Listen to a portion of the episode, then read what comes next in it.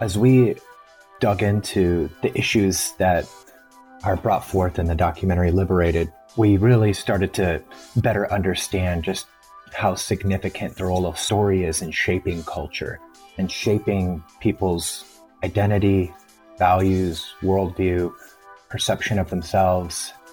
It's the stories that are being told in culture that shape our conception of who we are.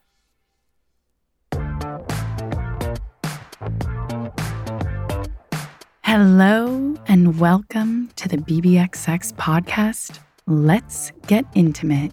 I'm your host, Sasha Laurie, and we're here to challenge the way our culture has conditioned us to talk and think about sexuality, intimacy, and healthy relationships.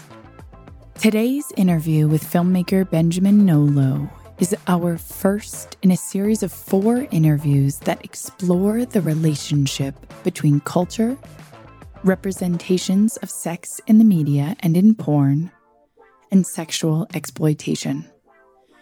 What you will begin to see through these series of four interviews is that this whole concept of power, of sex, of money, and sexual exploitation is so much bigger than the individual level. We are not criticizing any one person, any one company, nor even one singular idea. This is about a system, and this is about a system of beliefs, of actions, and a system that our culture perpetuates that is built on the relationship between power, money, sex, and respect. And how all of these ideas are intertwined, and our perspective of the world is unknowingly shaped by them and filtered through them. Because this is something so ingrained in us, it really requires us to take a step back and look at the bigger picture. And our goal with this series of interviews is to bring you, albeit a small portion of that much, much bigger picture, to really understand how these concepts are related, how we are a part of them, and how through understanding our role as an individual in this system we can then understand our power as an individual to help change it. And through our new beliefs and through our thoughts, words, and actions, begin to build a better conversation and culture surrounding not only sex, intimacy, and relationships, not only for ourselves but for the better good and for all. What we want to portray through this series is a presentation of facts more than opinions, things that have happened, are currently happening, and will continue to happen unless we inform ourselves and learn that they are happening. And two, decide that we will no longer stand for this. And we would like to be a part of changing the culture that not only allows these things to happen in the first place, but enables them to continue and enables in the sense of not only allowing, but making it easy for these types of things to continue. So, we'd really invite you to approach this with an open mind and use these interviews to better understand the perspectives of other people, the stories behind this, but mostly the facts and use that to empower yourself to help us create change. This first interview starts the series off by exploring hookup culture through the lens of one of Benji's documentaries. We begin to see the patterns of media, the influence of media and to really understand how strong its power over us is, whether we realize it or not. We're starting off with this theme because although on the surface it appears to be about sex and hookup culture, it's about so much more. It's about influence, it's about our vulnerability to influence and the power of influence, be it from our culture, our society, the media, messages we get from our peers, etc. And we started it because it not only helps us build a foundation of understanding, but it's also a topic that I think most all of us can relate to. This is something that is very close to us, particularly if you attended college in the United States. You have been surrounded by this type of culture. You've been to parties where you have almost undeniably been exposed to certain things that perhaps looking back, one might realize were not the healthiest of beliefs systems or of cultural influence that people were conducting themselves under. Hello, Benji. Welcome to the show. Hi, Sasha. It's great to be on the show with you. We're so excited to have you here today. And I'm struggling with how much context to give our listeners, but basically, Benji does an incredibly diverse range of work from his NGO he works with and has founded to partnerships to film, short films, full length documentaries, etc. And I first came across your work as recommended by a friend to the film Liberated, which is on Netflix. And so that film is kind of where I'd like to start our conversation today. And that film opens with a quote from William Shakespeare, and it says, The destiny of the world is determined by the stories it loves and believes in. And so to kind of open the floor to you, I'd love for you to start by kind of just telling us, in your opinion, how powerful stories are, whether true or the ones we tell ourselves, and how they shape our experiences and our culture. Oh, yeah, that's a great question. And a, I think a good place to start for this conversation. As we dug into the issues that are brought forth in the documentary Liberated, we really started to better understand just how significant the role of story is in shaping culture and shaping people's identity, values, worldview, perception of themselves. And so, yeah, that became a very formative theme for us in the film is to explore the stories of our culture today and how those cultures are, are shaping our identity.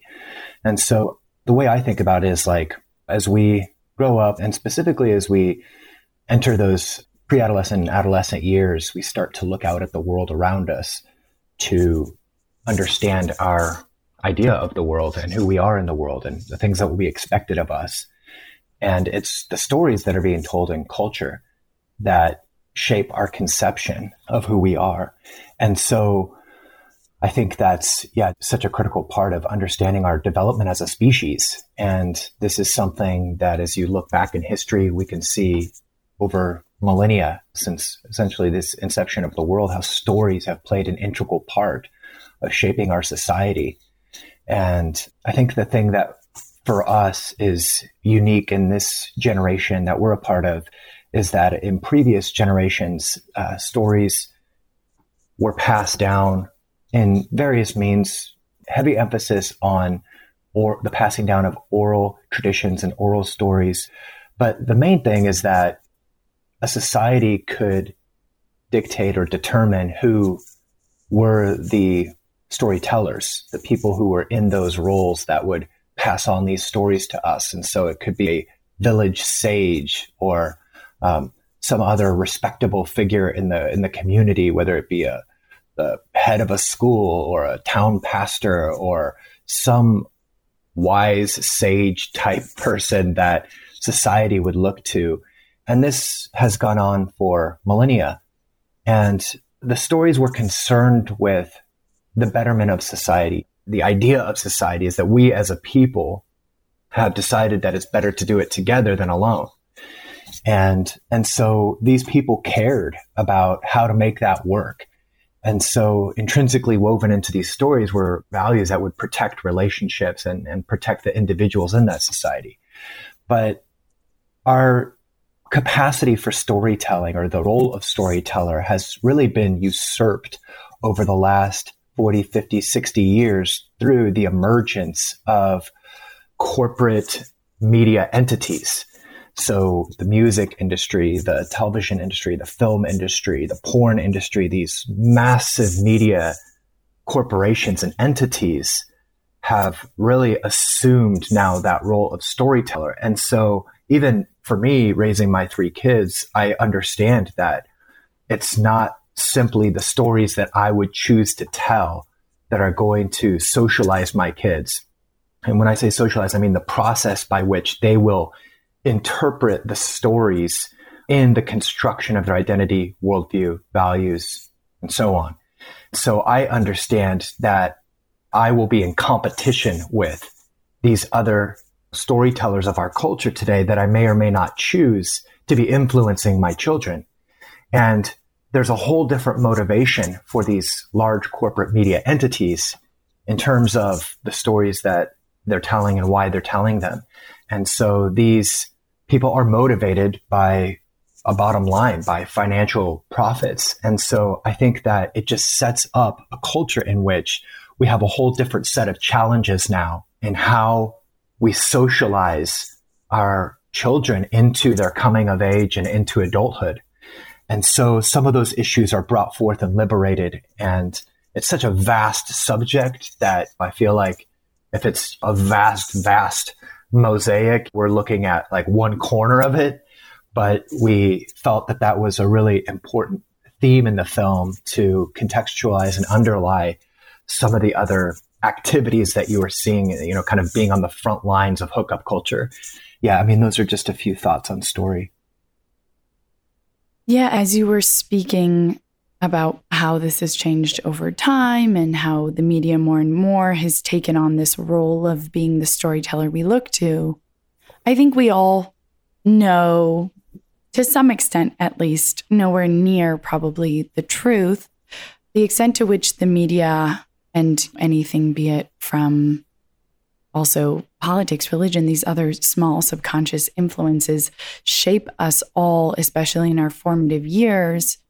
But as you were talking, I was thinking, where is it that you learn about anything from a first kiss to how to ask somebody out to anything sex related for sure, probably, but even certain things as how to act around your friends or at a party. These are stories we hear from other people in their youth, but they're not really stories we're getting by any older or perhaps wiser source. There's this kind of gray area. And I think one, a lot of adults think and in some cases might know that younger people won't listen to them. But i think a lot of times that's especially if it's not approached in the same ways but there's just kind of this blank canvas that we're left with as younger people which is just painted on by the media and the stories and lies that they tell us. And then the stories oftentimes unintentionally inaccurate by the other people around us. But in terms of coming from people who have been through that or coming from a parental or a mentor figure, it seems as though that kind of source in building that picture and that story that we buy into is pretty absent. Yeah, it's such an interesting point that you bring up this idea of how do we learn about a first kiss? I don't think I've ever heard someone posed that question mm. before. and it's kind of, I mean, it kind of just put me on tilt a little bit because when you put it into that kind of a simple framework, it makes you realize yeah. in this like really palpable way how devoid our culture is of any kind of healthy sexual education because the conversation is really like they start from zero and then they end up online and watching oftentimes the most hardcore body punishing graphic intense sexual experiences through pornography. I mean it's they go from a one or a zero to a hundred. That's how that's a lot of people's introduction into the idea of sexuality.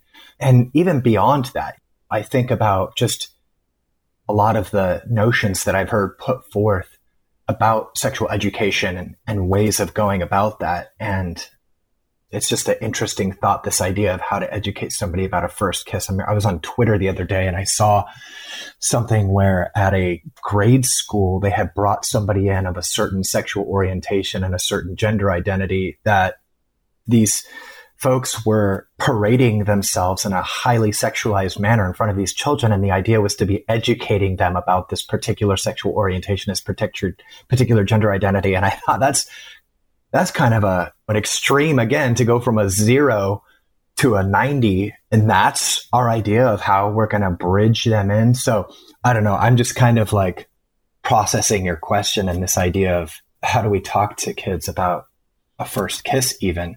And so, yeah, needless to say that I think we are so deficient in this area in our culture. We're so deficient of a sexual education. And there's things I've heard you talk about in previous podcasts about this idea. And, and the thing that stood out to me was I had heard you previously talk about how this is something that is so central to virtually every adult human life. And yet it's the thing that we just avoid talking about. And I wonder why that is. You know, like I don't, I don't understand why we would leave something so significant just so undealt with. And it seems like it's setting up a context for a lot of harm for young people who are, again, are going launched from a zero to a hundred. It just feels like that could be, you know, and is damaging I think that what must be one of the reasons that we kind of, whether we are aware of it or not, perpetuate this story and this absence of information, I have to think is because people don't realize the damage it does. They might not even realize it's going on and you know how much we paint that canvas with this other information rather than just having a blank canvas when people ask me why I started BBXX it's a very very long story but part of it was growing up in the Bay Area and I went to high school in San Francisco and I had no education at all, no emotional education, no sex education, not at home, not at school. And realizing that instead of as I would have thought, I was left with just this blank slate that would eventually be filled in. I had absorbed all these misconceptions and very unhealthy and uh, tragic, perhaps, views on on things, including identity, sexuality, relationships. And so once other people perhaps can come to that realization as well that it will get filled in. That story will be told. So we need to work on committing ourselves to deciding what story we want to tell. Where, where's the truth? How can we change that story and how can we shape it, make it better for others? But I think part of that comes in realizing that the most damaging things are the things left unsaid. And I was just talking to somebody the other day about this, and I was actually referring to loss and grief and losing the opportunity to tell people the things that are most important and how we pass up these opportunities. But in this conversation, it makes me realize that it's even more broad than that. And I do think that the things that are left unsaid can be some of the most damaging. Absolutely. That's a great way of saying it. And I think a really helpful way of thinking about it because if we understand that, then it creates the clarity and the motivation to be intentional about not leaving those conversations unsaid or undealt with. And I think I'll just throw one idea out there as we're kind of batting this around is I think that parents feel like part of their job is to protect their child's innocence and to protect their their childhood. Mm-hmm. And I think that some parents don't want to cross this bridge or touch on this issue with their children for fear that it would somehow disrupt their children's innocent utopia. And I'm kind of questioning where that comes from. This idea that sex has to do with the loss of innocence for a lot of people. And I'm just kind of thinking about this for the first time right now, so my thoughts aren't abundantly clear. Yeah. But I do think that it has something to do with being informed by puritanical ideas of sexuality. I know the purity culture movement has been a really powerful influence in this country. And I think there can be some positives that are taken away from that. But I also think that it instills in people a sense of guilt and this kind of your idea of purity being either that you're in or you're out. You're either pure or you're impure. And it kind of surrounds the idea of sex with this stigma. And therefore, I think maybe creates in a lot of people an unwillingness then to have a conversation with their kids for fear, again, of disrupting their innocent utopia. And maybe also because a lot of people have had negative experiences with sexuality. But in my estimation, it is one of the most pure and beautiful and incredible aspects of our humanity. I have such a high view of sex. This idea that we can become that intimate with somebody is so powerful. And so, yeah, I think that if we reverence human sexuality at that level and we can take it out of the realm of talking to my children about this is going to disrupt their innocent utopia, then maybe that will enable us to begin to have more age appropriate conversations about this subject matter that could better prepare them for, like you said, the first kiss and then whatever else, you know, comes as they grow and as they mature. But certainly, I, I, will say this, regardless of what anybody out there is agreeing or disagreeing with, I will say this is that surely the way we're doing it is not right. Surely there's a better way than letting them go from a zero to a hundred or throwing some people in their classroom that are just going to, they'd have no paradigm to even interpret or understand what's happening. So, anyhow, I think it's a good conversation. One of the last things you said, kind of going from zero to 100 in that age appropriate talks. But I think that in itself is an obstacle that probably stops a lot of parents. What is age appropriate when? But there is no age too young to start teaching a child about the value in another human being, about the complexity of power dynamics, and about respect. And there is so much if not everything, that comes back to those things to empathy, respect, and valuing oneself and others that we could teach that at any age and should at every age. And I think with that alone, we could really get to the source of a lot of these issues.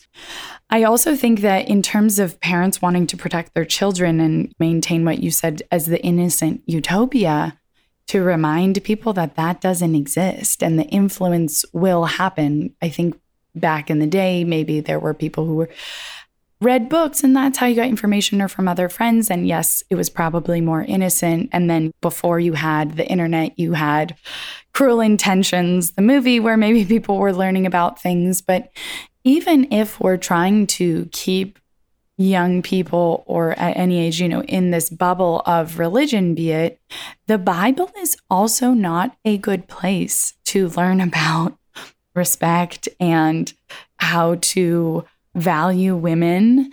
So I really think we kind of need to re examine again the stories we're telling ourselves that we're maintaining this, you know, their innocence, that we're protecting them. Because the fact of the matter is that that information will be filled in one way or another. And it will be by one of these huge range of other ideas or sources that probably aren't, as you mentioned, the best solution that we could be dealing with. I was just going to say um, the reason that we're having this conversation is because we have a high view of humanity and a high view of sexuality. And I think it's important to keep that framework around the conversation because when people hear a conversation like this, the idea of, of sex and all this can trigger feelings of awkwardness or shame or, oh, you're just criticizing what's going on. You're being critical of the culture and you kind of get the eye rolls and things like that. And the thing that I always, when I'm engaging, especially with young adults about is like, hey, like I'm not providing a critique taking it back to liberated, I'm not providing a critique of our culture because I have a low view of humanity or a low view of sexuality. It's the exact opposite. I have a high view of sexuality and a high view of humanity. And that for me, and I know it's the same for you, is driving a conversation about how do we do this better? And I want to just read a quote here from an Italian poet named Gioconda Belli. She said, Sexuality surrounds us like a dangerous aura. The same reverence that is given to the spirit is not given to the flesh. We have had a sexual revolution, but the sexual revolution only has made sex more pervasive. It hasn't granted the level of reverence and respect that it should have. And for me, that is such a key and central point to all of this is that on some level, we can approach the subject of sexuality quite subjectively and it could mean something different to a hundred different people.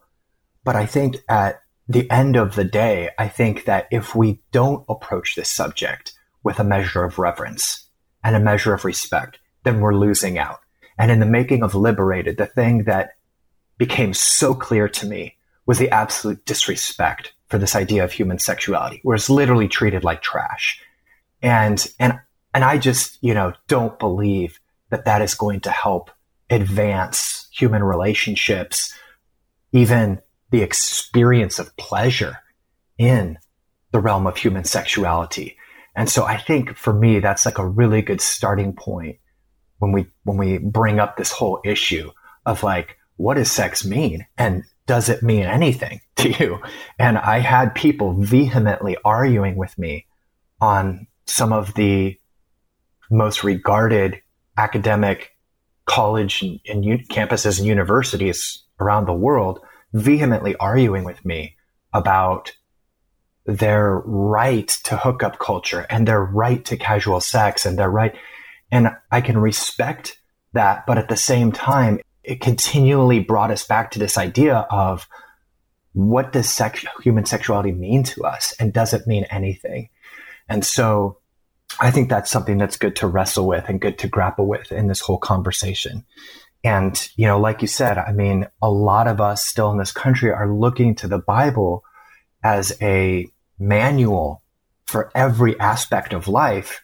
And when you read through the Bible, it's one instance of sexual brokenness and violation after the other, after the other, after the other. I went through and and I just a while back and, and just kind of read through in one sitting the whole book of Genesis. And, and it literally reads like one instance of sexual violation after another that had huge consequences in the development of society.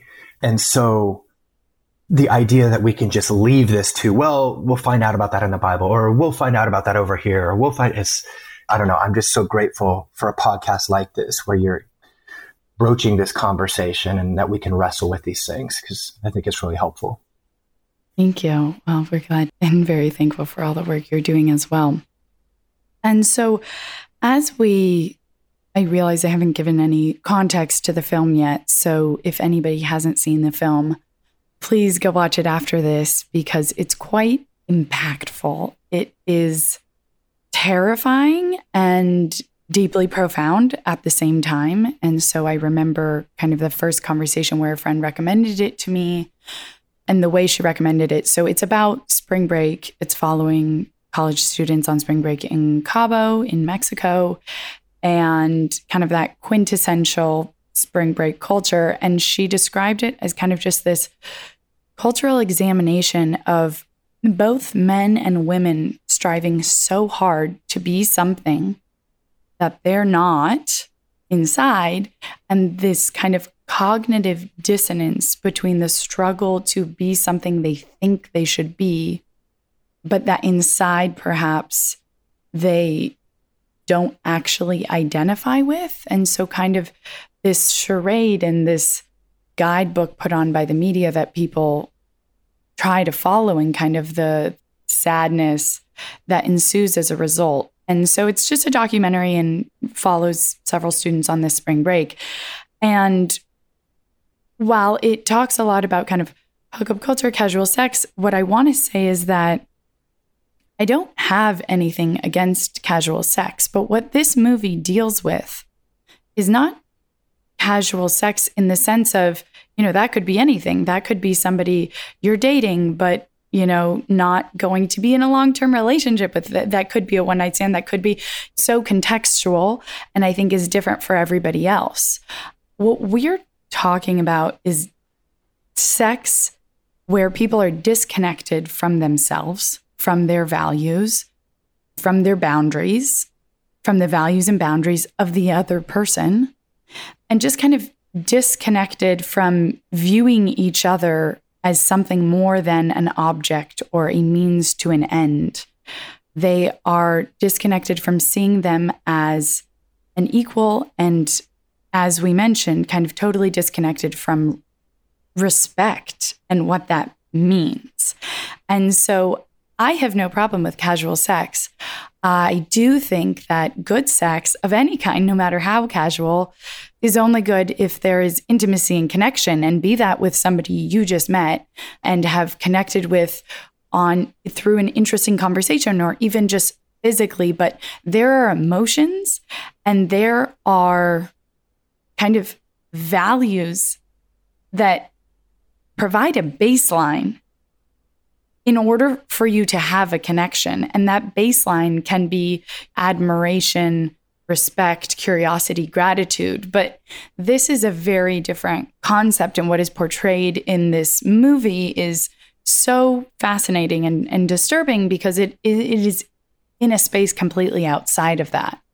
And so, again, I'm not making any judgments on, we're not trying to necessarily say sex always has to be sacred, but I would say it does need to be connected. And what is sex without intimacy and connection, no matter how brief?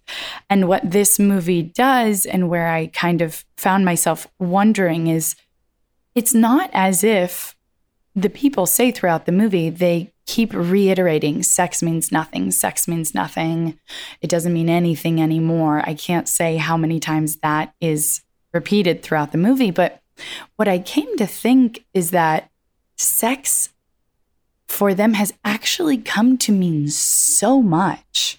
It's the reason they're on this trip. It's the reason they're acting the way they do. It's their goal for every night. It's the lens through which they're viewing other people. Sex has actually come to mean so much to them that as a consequence, it ends up being nothing. It ends up meaning nothing. And more than meaning nothing, being nothing. Because what behavior they engage in, to me, I wouldn't call sex. And so I actually have some notes where I might, you know, I, I write, what is it? I wanted to call it something else. And so I was like, exchange of bodily fluids you know what is this they're doing the only thing i i wrote just these are very brief notes i was like hump and dump question mark? You know there's just there's no for me while sex you know doesn't need to be of the most importance or sacred by any means this is not sex. This is something else.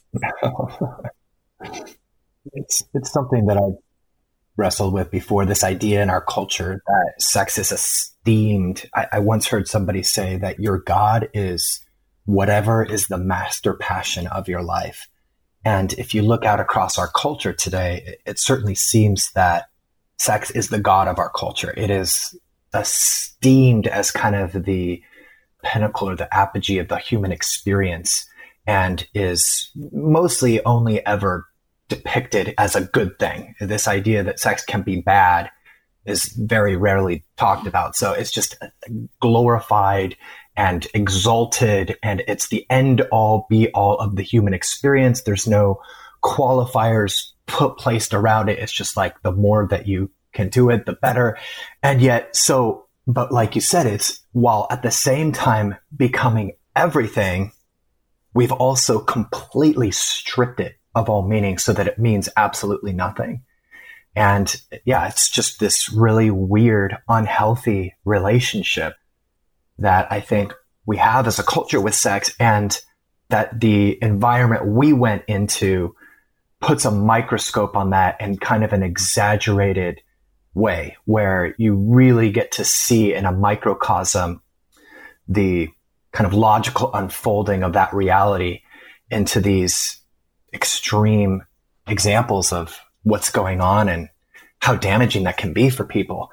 And to just kind of take it a step further, again, we can debate about the subjective meaning of sex one to another, but when it crosses over into the realm of sexual violation, I think then there's something that we can all find agreement on is that we don't want that to happen. We don't want our sexual experiences or the sexual experiences for our children as they grow up to involve sexual violation.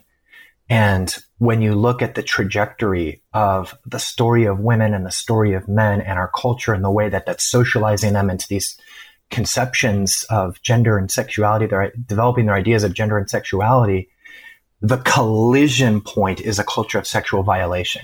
And so we went on one of these trips thinking that this would be a side point on a larger documentary of the sexual culture in America. So we, we go on this trip and we're just expecting to capture young adult attitudes about sex and this heightened sexual environment. You know, growing up watching MTV Spring Break, we thought this would be a perfect environment to go into just to get people in an uninhibited way sharing their ideas about this. Well, on the last day that we were there, in the last afternoon, we ran into a situation where we saw this group of women who were being sexually violated. And we left wondering, you know, is that part of the normal experience for young women that go down to spring break? So we decided to go back the next year and further investigate. We ended up filming for, I think, five years. It could have been six years at spring break every year.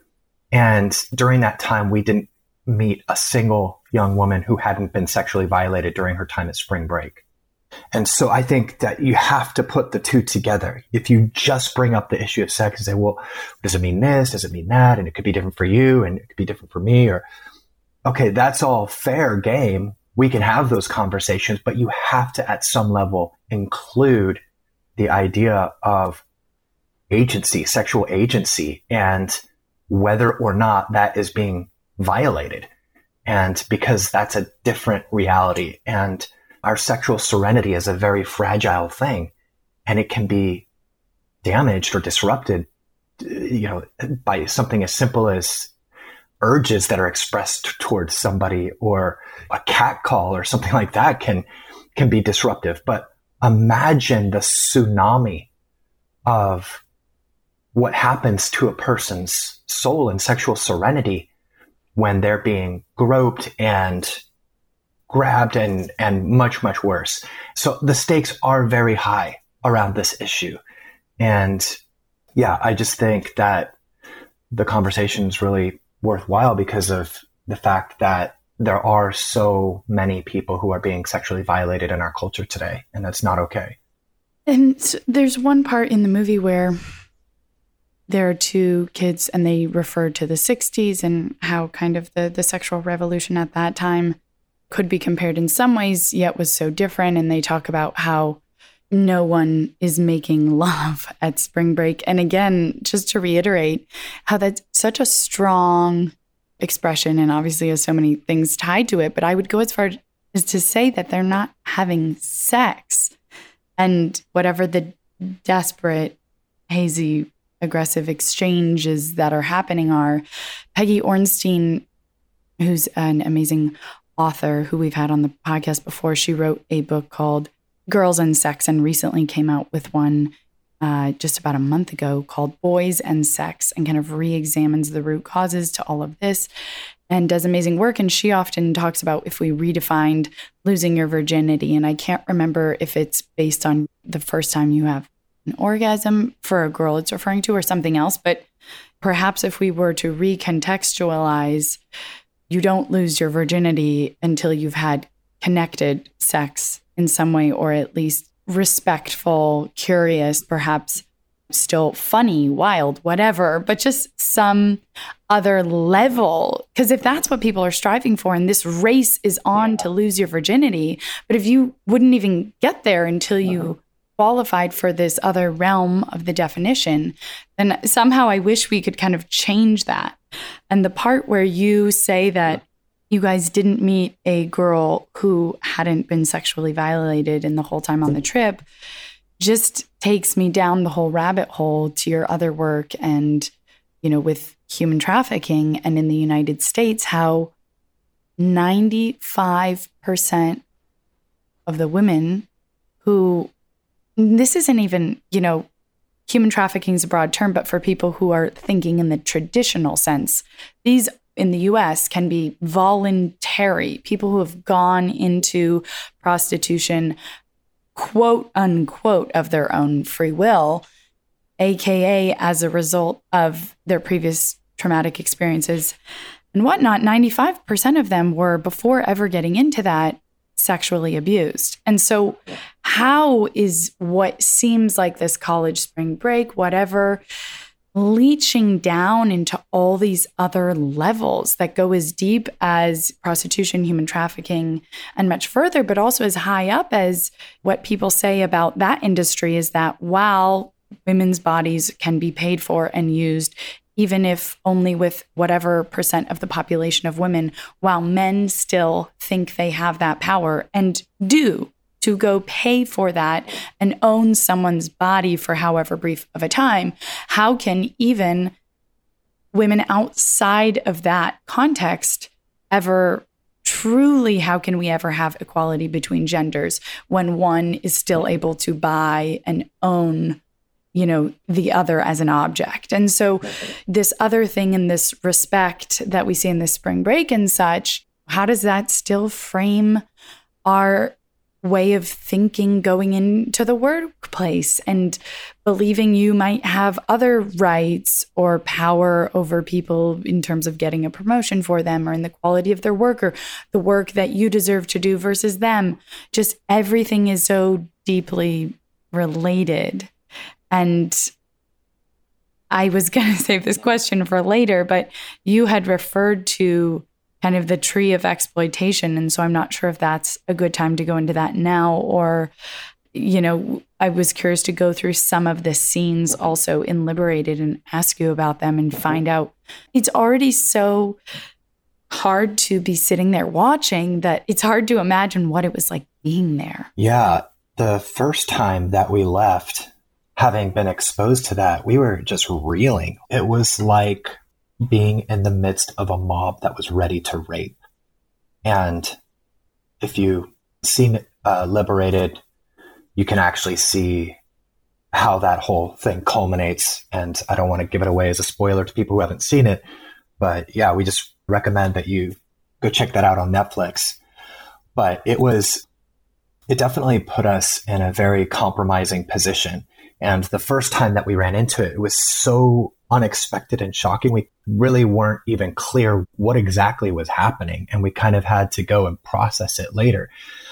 Then as we went out the next year and the next year, it would be a thing of, you know, you would be in these large crowds on the beach and there could be any number of things that would trigger it. For sure, if a woman was put up on a young man's shoulders, then that would invoke the chants and they would begin to swarm literally like piranhas around that woman, chanting and jeering and pressuring her to show her tits, take off her top. And when they wouldn't, would just start reaching and grabbing and pulling off bikinis. And as soon as it would pop up in one place, then it would just as quickly die down and then it would pop up somewhere else. And I mean, this would go on all day, every day. And the police would just kind of sit back and just observe the whole situation. There were situations where we did intervene as the situation played out longer. There was, I remember one girl who was only 17 that we intervened in this particular situation and we weren't able to use that scene in the film because she was underage, but it was definitely a challenging and strange and heartbreaking environment to try and film in. We were having beer spilled on our cameras. Every single member of our crew was attacked at one point or another. And like I said, it was such chaos that it was difficult. I mean, even just to get through the crowd, it was like packed like sardines, but it was difficult to navigate that environment. And, and just as you start to realize what's happening in one area, it's dying down, it's happening somewhere else. And so but when you step back away from that and you look at that environment, the entire environment is a construct of male demand. This is the outworking of a pornographic culture in which men are taught that you are a sexual predator. Men are cast in the world of porn as sexual predators. If you can think of pornography as sort of this alternate universe, let's call it the porn universe, the porn man, the way that pornographers cast this man in that world is as an unfeeling, inhuman abuser of women, devoid of all empathy, caring, compassion, etc. The way Gail Dines has said it is that men in pornography are depicted as a life support system for their erect penis. And so men are accessing this porn universe through the avatar of a porn man whose sole objective is to subjugate and oftentimes abuse women. So the outworking of that level of socialization around our conception of manhood and sexuality played out in an environment like that, throw alcohol in the midst, it puts women in this really, really vulnerable position. And the result of it was things that I'm not going to say until you see the film because I don't want to give it away. But I will say that the result of it is that in five or six years of being down there, we couldn't find one young woman who hadn't been sexually violated during her time at spring break. And so to me, that's very, very troubling. And I think it should be troubling to all of us. And it, it just amazes me the spin that the pop culture puts on spring break as this glamorous thing, when in reality, it's just a stronghold of exploitation. You have some amazing experts in the film, and one of them says at one point that both young men and young women are, to some extent, literally acting out according to these stereotypes or these expectations we have in culture. And so, what I did find so fascinating is the extent to which, obviously not equally necessarily, but it is mutually perpetuated in many cases in this movie. And there were two points at which I had to pause to try and understand what the person had said. One is kind of towards the end in the movie. For the first hour is just kind of you're you're a bit uneasy or it's curious or it's it's interesting and then past the first once you get to the hour point it becomes quite quickly uh, disturbing and the, the way I've described it to people is disturbing yet profound. But there's this part where, and this is the quote, the girl says, Some random guy literally sucked my tit out of nowhere. I just went with it. There was nothing much I could do. And her friend sitting there goes, Yeah, there was definitely nothing she could do. There was nothing you could do to solve that. And I was struggling between hearing the tone of voice she was saying it and reading the subtitles I had turned on to double check uh, and to take notes, thinking, is she serious? At, at the same time, like I just couldn't tell if she was mocking her friend because not in the sense of that I want to take any blame away from this person who came up to her, but in the sense where also it felt like she wasn't giving her friend any credit for being an autonomous human who is has, you know, her own power. The fact that she's making any statement about any action, be it sexual or not, on her friend and saying there was nothing she could do, just implies that she's a pretty powerless agent. And so that part was a bit shocking. And there was a scene in which two of the guys in the group of boys from the UK, I believe, who were particularly wouldn't know what word to describe them. But one of the boys in this group who was particularly unpleasant to observe and listen to it starts to open up about how much pressure there is about losing your virginity. And he actually asks to say it off the record, which I found really interesting. And you guys didn't let him. And he goes into kind of how it's gamified and it's this competition and you're ridiculed if you haven't. And he starts opening up, basically saying how what I'm getting out of it is how it's kind of torturous and there's just so much pressure that you can't even act as yourself and if you tried to be you would never be accepted so there's no use. In that instance he's saying the same thing like there's nothing you can do. And when he's describing how it's this game the girl next to him goes isn't that fun you know as a as a comment to the camera like oh man isn't that so fun you know they make a game of it and i just was dumbstruck again because she couldn't even understand what he was saying. And maybe it's because of the person that he had already proved himself to be, but the lenses and the earmuffs through which everybody in this movie are seeing and hearing and understanding and feeling things is mind boggling. Oh man, there's a lot to unpack there.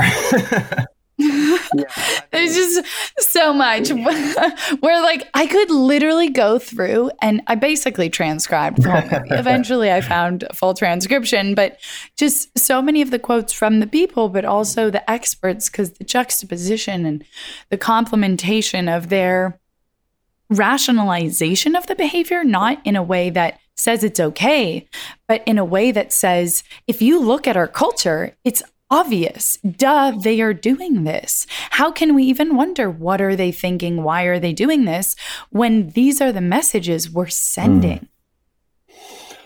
Yeah, I think that's well, let me first go back to just in a more kind of direct way the conversation that you mentioned with the women, the two women and talking about there was a man who came up and sucked her tit was her exact phrase. I think what they were making a reference to when she said there was nothing you could do about it wasn't so much to do with her autonomy or her power as a woman. It was more to do with she was accosted, it happened, and then it was over. That's part of what I'm trying to get at with the way that the environment was, was that it was literally like a guy would come up, you think he's going to offer you a beer. The next thing he has his head in your chest, and the next thing he's gone. And you're left as a young woman going, mm-hmm. What just happened?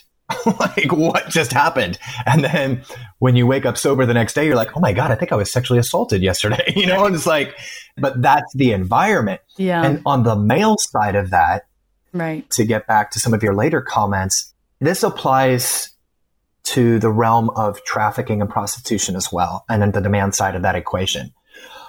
And in this context, you have to look at one of these guys.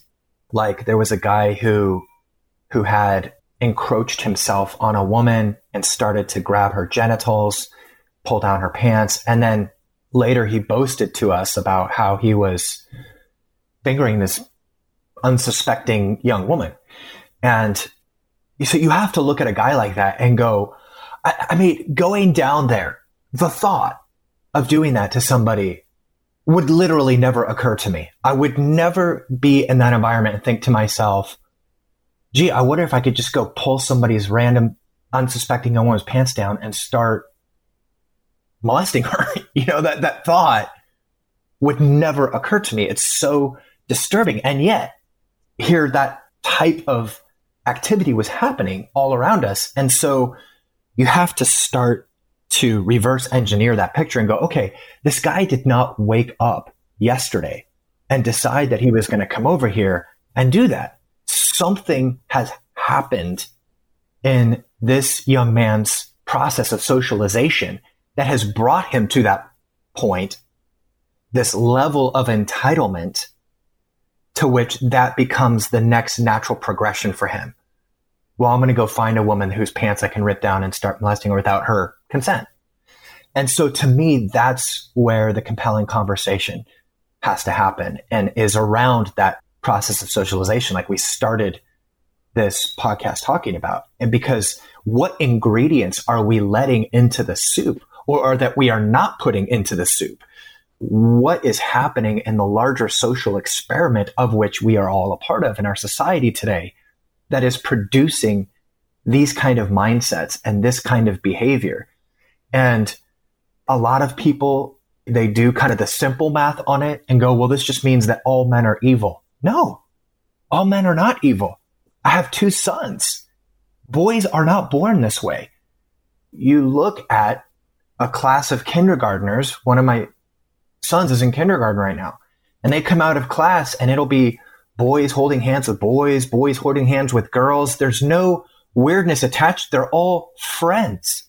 And yet in a few years, that kind of behavior would be criticized and challenged as not being hard or or whatever and those relationships begin to get goofy over time and so something's happening in the process of socialization and our social biological maturation that is bringing us to that point. and so to me that's where i think yeah a lot of this conversation needs to happen because like a friend of mine tony porter says the majority of men out there are good men and I look at some of the beautiful aspects of masculinity of my male brothers, and I know a lot of beautiful men who are laying their lives down for their families, sacrificing all kinds of things to put the women in their life first, who are exhibiting incredible traits of what it means to be human through empathy and respect and these kind of beautiful qualities. But this more beautiful expression of manhood is being hijacked in mass by, I believe, a lot of the stories that we are telling in our culture about what it means to be a man and how to view woman, women and how to treat sex. And again, that's coming through pornography, through the music industry, the film industry, television, the collective socialization of manhood is producing these kind of encounters. They are not one off bad apple anomalies. That is a myth. And we have to get that out of our thinking because as long as we believe that the guy who did that was just a bad apple he's just an anomaly of our culture, we won't actually deal with the deeper root issues that are producing that kind of behavior. I mean, it was when we were there, it was there was a collective idea, consciousness in that environment that men are going to behave this way and women are viewed this way. So, kind of starting from the beginning of what you said, which was responding to those two girls sitting there, and I think it's yeah hard to process because on one hand she says. I, I let it happen, or she says, I went with it. But then obviously, as you mentioned, she's basically accosted. So there's this you know you want her to hit the person in in the face and there are a couple of girls in the movie who mentioned they had hit people in the face but at the same time you don't even want in the first place people to feel like they have to be on physical guard in a public what is in reality very unsafe place, but that should be otherwise. And so there's this, I think, yeah, frustration between that. And one of the girls actually mentions when you guys ask them what their definition of fun is, they say it would be being able to be carefree, essentially without worrying about being accosted. And so, kind of this struggle between those two sides.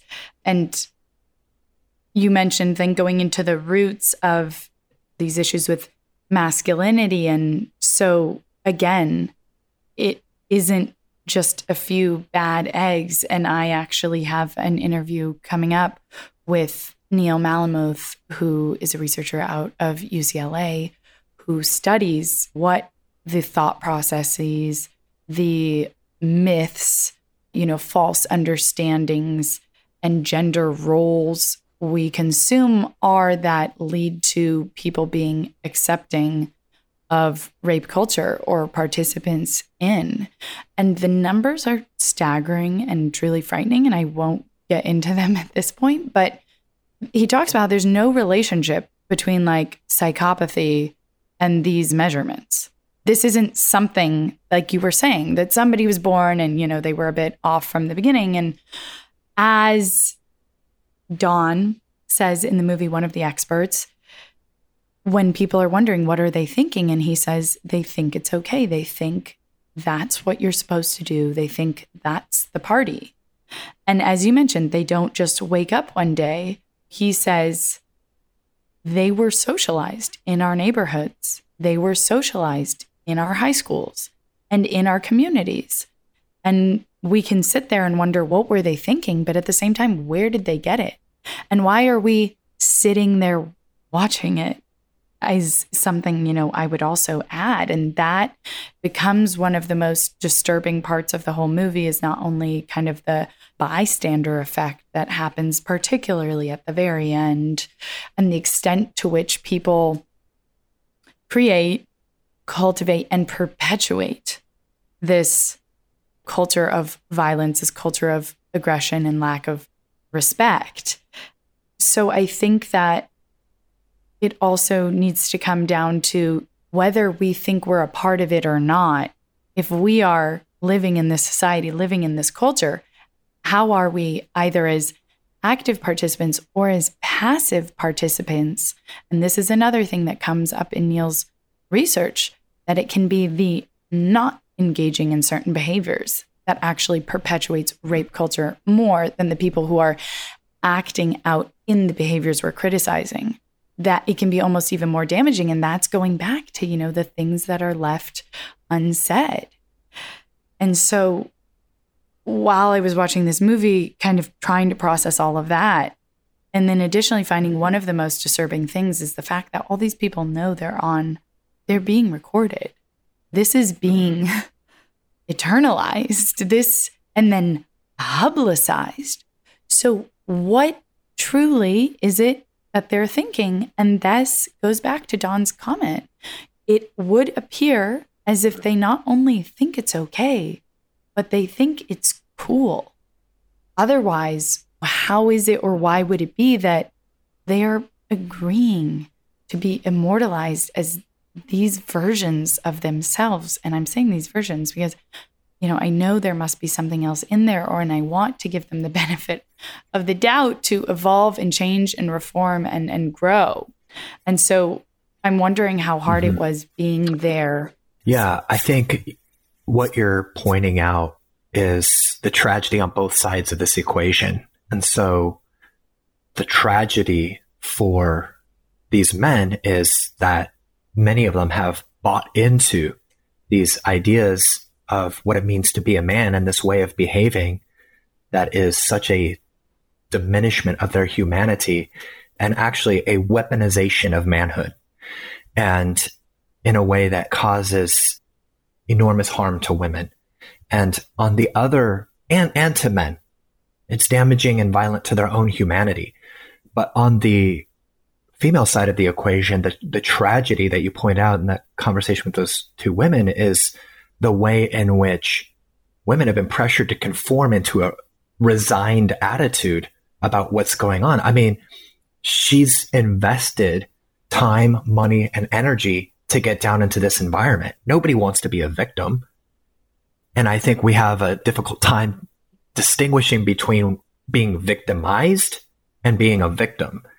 And so as she's down there with her friends and this thing happens, this that, that occurs to her, she has a choice in that moment of like, okay, am I going to allow the reality of this to now define my ability to enjoy this vacation that I've spent time, money, and energy investing in? Or am I going to, in a sense, let it just kind of run like water off of a duck's back and just keep going and just kind of like, okay, well, that happened. But to me, that that is part of the tragedy is that women find themselves pressured into this way of conforming and or, or resigning themselves to i guess this is just the way things are. And obviously that's not all women, but for the women that were in this environment, I think that is how a lot of them rationalized being there was like, well, this is just kind of the way things are. This is just kind of what happens at spring break. And so I see a tragedy on both sides of this equation. And again, that's why I'm thankful for a conversation like this, that we can be elevating the importance of this dialogue in a way that will challenge these cultural norms, these subcultural norms in a way that we can can see these really violating circumstances be eradicated and where it can become an environment that people can truly let their hair down and feel safe and not feel threatened or like their sexual serenity are, is going to be violated in some way. Some of the experts throughout the movie actually do reference as well, believing that probably a lot of the men don't truly want to be engaging in this behavior in the sense of it's coming from a different place. It's not coming from their, it's a script being written for them by culture that they are then following. And Don McPherson says that masculinity is really a performance. And it's a performance that boys do for other boys. It's not for themselves, it's not for the women. So, what ends up happening, he says, is that girls become part of how boys prove their masculinity to each other.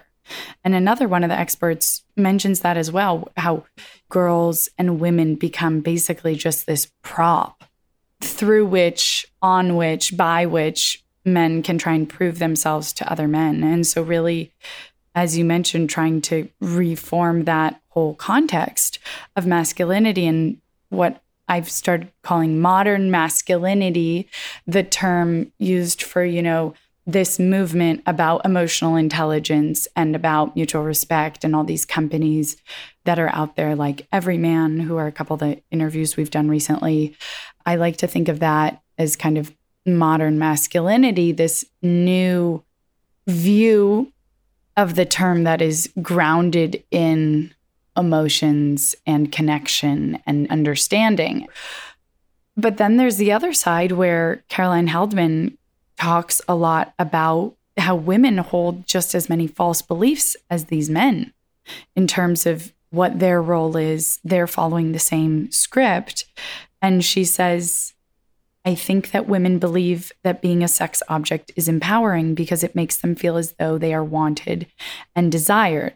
But the idea that our bodies and our value means that we are forever dependent on men to validate us means we're dependent upon an outside source to say that we are important, to say that we are valuable. And I could just go all, all day because then Sut also discusses how when, whether it's men or women, boys or girls, are only seeing this one version of the macho man or this one version of the woman highly sexualized in the music videos. You can only understand an image and its meaning and its power context to what you see around it. And if it's always that same image, it's not just one, you know, music video, then surrounded by stories, portraits of strong female athletes, of politicians who are women creating change, of amazing mothers, of all this. If the context in which we see these is as the greatest, the one all be all, only option, then again, we are pigeonholed by our own society into these toxic, tragic, and mutually self perpetuating roles. Absolutely. Yeah. I think that commentary around the behaviors that we see depicted in the film is so helpful in order to provide a lens through which to see them. Because the behavior itself, I think, is disturbing. It could be sensationalized. And we could leave a film like that just going, oh, that was so awful that these things happened. The more compelling thing is to understand why they're happening. And then to me, that is part of the gift of documentary as a genre is that it takes us well below the surface level of consciousness where most of us live our lives and, and help us to see and think about things from a deeper place or a different perspective. And so that commentary, I think, from some of those professionals that you mentioned is so important in the larger framework of a film like this to where we can leave with a bigger vision for where and how and why we need to change things and to elevate a standard that says, that understands, that has built into it an understanding of the severity of sexual violation. We grew up, a lot of us, on movies that made light of sexual harassment. I mean, there's so many movies that were made by well known actors today, comedies that made light of and joked about instances of sexual harassment as just part of the dialogue. Part of the trend that I'm seeing in our culture today is that those movies would not be getting made in that way today. And so I do feel this shift beginning to happen, but we still have a long way to go. I mean, imagine another scenario. Imagine a scenario where when you have 10,000 people on the beach at spring break, a guy reaches out to rip a woman's top off, which again was so commonplace that, I mean, we have hours and hours and hours of footage of instances of this happening that we did not include in the movie. And so what you see in Liberated is just a very small sample size. But imagine where a guy does that and the whole thing stops. The music stops, the partying stops, and everybody looks to that individual. The cops come down, they arrest him, and people think to themselves, what on God's earth was that person thinking? Like, imagine that as the standard for an environment like that. And so we have a long ways to go to get there. But yeah, I do feel like this idea of like, how did we get here and what are the stories in the culture that are producing this is a really, really helpful thing to think about and, and to challenge the, the status quo and to challenge the stories that are being told and to inspire a new generation of storytellers and filmmakers and so on and so forth, to rise up with a value system built into them that says any instance of sexual harassment is not okay and it's never the victim's fault. As you mentioned, kind of that utopian society really made me kind of think about how the first step isn't even making people realize how wrong this is. Yeah. yeah because they're so far on the other end of the spectrum. Like, right. this is not cool. You know, that shouldn't be the ultimate fist bump, you're the man behavior, is first recognizing that this example we're setting and, and following isn't cool, isn't what to follow. Then from there, understanding, okay, it's actually quite backwards and wrong. And then from there, how can we rewrite the scripts? How can we reshape everything? And from there, start to understand wow, the whole long, long set of roots growing beneath it that leach into everything else mm-hmm. and so many other topics. But to kind of wrap up that that part about liberated, I have in my notes just a question which I think a lot of what we've been talking about kind of basically lends itself to this, but to pose to our listeners, I wrote a very, very frank question as I was watching the movie. And it says, How did we get so desperate in terms of how is it that we are all so dependent on the opinions and not even the opinions, because some of these other people also might not even be acting or saying things in accordance to what they truly value. So, how did we even get so desperate for this approval of facade of a culture or this reinforcement?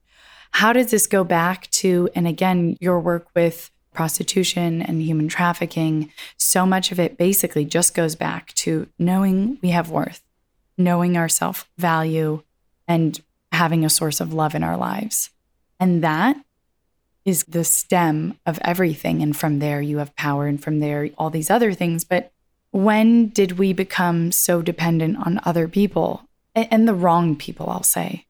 Because I think in a huge way, the right people can help us realize how much we're worth, can give us, you know, enhance our value, bring out parts of us we couldn't otherwise. But so desperate to choose the wrong people by which to define our, our thoughts and, and behaviors. And so that was kind of something that was really interesting to me. And then that really delves deeper and is the same theme that goes throughout so many other topics. And you mention like going from liberated, and as we kind of close up that chapter, we need to understand the severity of this. And you know, this isn't just spring break. This isn't just young people. This isn't just this surface level stuff. How does that mentality, how do certain thoughts, certain influences create certain thoughts, create certain conversations, which then lend themselves to behaviors, which builds an entire culture that we currently live in? And so helping people understand that. And so I'd love to take this and kind of ask you how this lends itself to other work of yours and in what ways maybe this inspired you to go about other work. But really, since I realized I didn't do this in the beginning, and maybe we'll end up putting it back in the beginning later. I'd love to hear your story about how it is that you came to be mm. Doing this amazing work. Yes. Uh, so for me, you know, I had a very I guess you could say, idyllic childhood. I was the youngest of four kids and was somewhat sheltered from issues going on in my home. And we lived in a place where there was a lot of country I could go out exploring and riding motorcycles. And I felt like my younger childhood, looking back to that time, I had just a childhood that every young boy would love. Then when I was 11 years old, I remember seeing a movie, which I don't know how, if it came on television or what happened, how I saw this movie, but it's a movie called The Accused. And it was about the gang rape of a woman named Cheryl Araujo and her ensuing fight for justice. And that to me was the defining moment where I was awakened to the knowledge of the presence of evil in our world. And the scene that depicted this woman being gang raped was so brutal. And I remember just as an 11 year old having no ability to process that at all. And yet it left me with this deep, deep, haunting feeling that rape has to be the worst thing that could ever happen to a person. And so I think that was a defining moment in my own personal story of how I became involved in some of these issues that I would be awakened to later in life. But as somebody who was raised by my grandmother and my mother and my two sisters, I think I just had kind of an intrinsic identification with the plight of women and the unique vulnerabilities and situations that the challenges that they faced. And so it was really when I found out about the issue of human trafficking and the idea that not one woman here or there, but literally millions of women systematically being brought into a lifestyle of systematic rape was just so horrifying to me. And I think when I found out about that, all those feelings that I had as a child came welling back up inside of me. And I think I had this impression that, well, rape is probably the worst thing that could ever happen to a person, but it rarely ever happens and is these just kind of far out. Yeah, it's just not a regular occurrence. And so when I found out about human trafficking and began to read the stories and began to learn about the life that these women were enduring, it just, yeah, it pierced me and it wounded me. And so out of that, I just decided that I'm not going to turn, I can't turn a blind eye to this injustice. And there was a season in which it was difficult, even just something as simple as like going to bed at night was difficult because I was haunted by the stories and the ideas of what was happening to these people. And I literally thought for a while, how can I go to bed at night in peace knowing that this is happening to people out there? So that really catapulted me onto a journey of formalizing a response to this injustice and beginning to take a stand against human trafficking and the commercial sexual exploitation of predominantly women.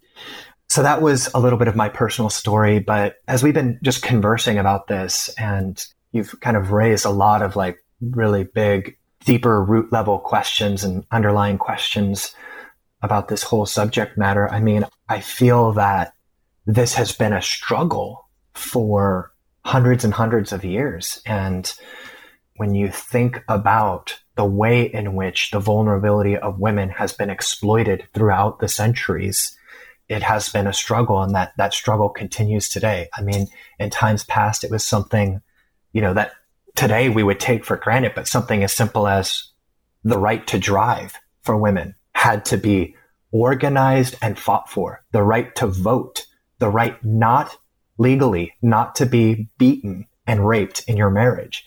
So these freedoms that women experience today were fought for by previous generations and required organization and intentionality and sacrifice. So that struggle continues today. And when we look at something as evil and as unjust as human trafficking, I think it brings into perspective how much work we have left to do. Because I can say this in all of my years of investigating this issue is that there is no way that 42 million people could be exploited in this manner apart from a facilitating culture, apart from a culture in which the social lubricating factors of this culture allow this injustice to continue.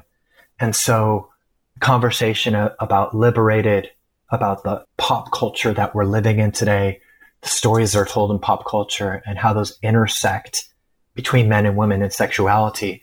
I think those issues continue all the way out to this injustice of human trafficking that's happening in our world as well. And so all of these things are interconnected. And when you start to deconstruct what's going on, you see those points of intersection and commonality. And it goes back to the same thing of, you know, the guy at spring break that's ripping that woman's top off, having no remorse for that and feeling that level of entitlement to a woman's body. You have to wonder, how did he get there? And it's the same thing for men that are going and traveling halfway across the world to buy a 12 year old girl for sex. How did he get there? And I think the thread or the theme that runs across all of this is men's entitlement to women's bodies.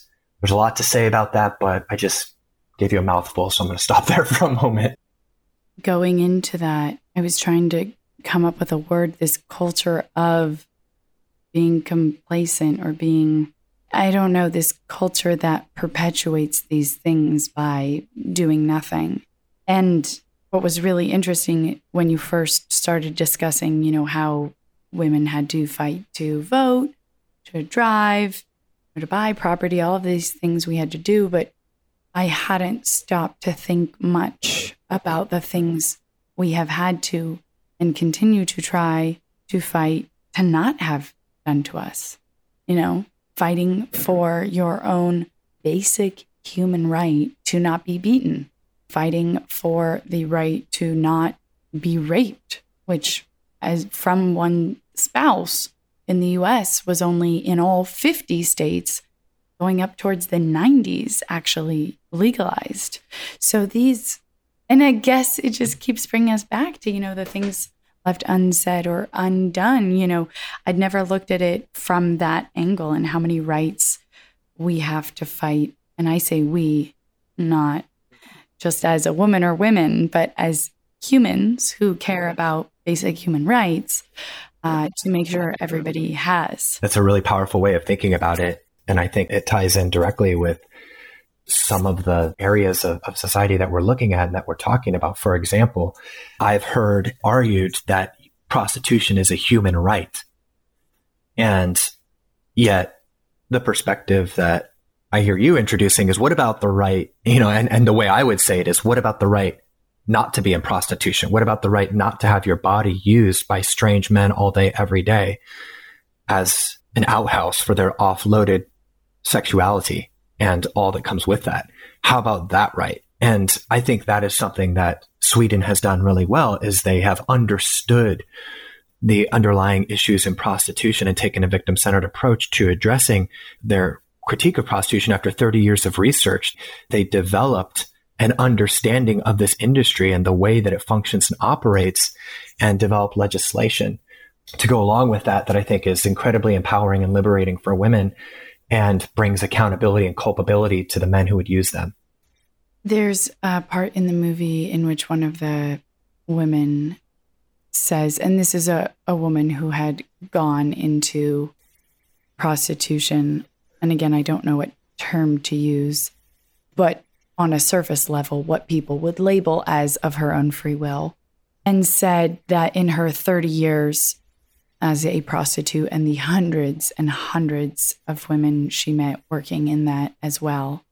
I don't know if she was working in the UK or in the US, but she said she never met a single woman who enjoyed it. And she described it as the world's best acting job. Mm-hmm.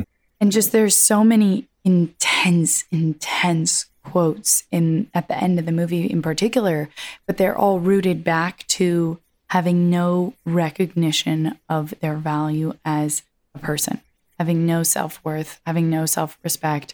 And so when people look at, you know, well, people choose to go into this or people who were forced into it, that's the common thread. But what I might just put out there for thought is well, some people are forced into this who may have, whether they were kidnapped or would have had the chance at another life, given different human rights and access to, the result is having zero self worth, this torturous torturous level of self deprecation.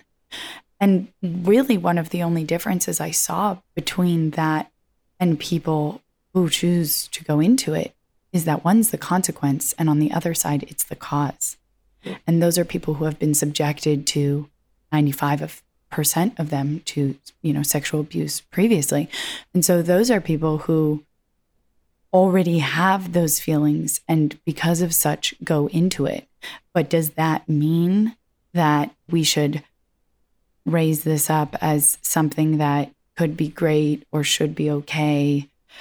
I think people really need to re examine the preconceived notions that they have surrounding this topic. I think to kind of tie these two themes together and whether we make this latter part of the conversation into another whole extended interview, which we definitely need to do so many more, to kind of going back to liberated and kind of segueing and tying these things together, I'd love as we close out to just hear in your words how the stuff we saw in Liberated, these cultural themes, the media, respect, power, kind of how do you see these themes you work in interconnected on a, a a deeper level? Yeah, I think just going back to where we started is this idea of the concept of socialization. How are we as a species, as boys or girls, developing our ideas of what it means to be a man or what it means to be a woman or what it means to be a sexual being or these things? How are we developing our values, our worldview, our identity, and understanding the unique role of media in our generation from previous generations. And I think that we are still in this social experiment and conversations like this is kind of pausing and, and trying to take an inventory for what has happened. So the unique thing of our generation isn't just that the stories have been usurped by these large corporate media entities, but also the visual imprinting that has a powerful neurological and psychological impact on us. And so I think that when we look at some of these larger obvious injustices, women being violated at spring break or sex trafficking or child sexual abuse, when you begin to look at, at, some of those bigger things, we have to reverse engineer that back into, okay, what are the ingredients? What's the, the soil that our humanity is being cultivated in that is somehow resulting in some of these behaviors and what can we do to begin to challenge those things and, and begin to fill that void and that gap and begin to change, like you said earlier, the story. And so I know we're pressed for time right now, but I would just say that they're all interconnected through the way in which we are currently being socialized as a species. And that's obviously a big thing to stare at. But I think conversations like this are what can help us begin to change things and continue the struggle against injustice and the struggle for equality to make our world a, a, better and a safer and a more compassionate place to live.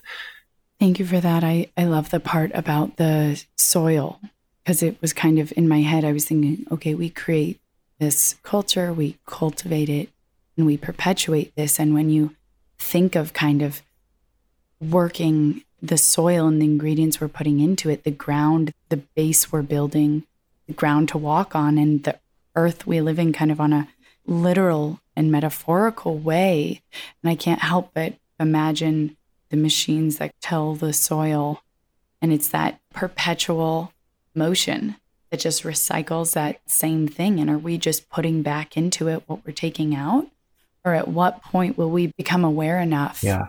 and take action enough to start putting in other ingredients, to start yeah. giving nutrition to this world we live in and that we help shape and empower ourselves to do so and to kind of change that vicious cycle and to slowly Absolutely. begin to change parts of it and build in the nutrients and the awareness and the knowledge and the respect to kind of Absolutely. create a new basis on which to to walk and live.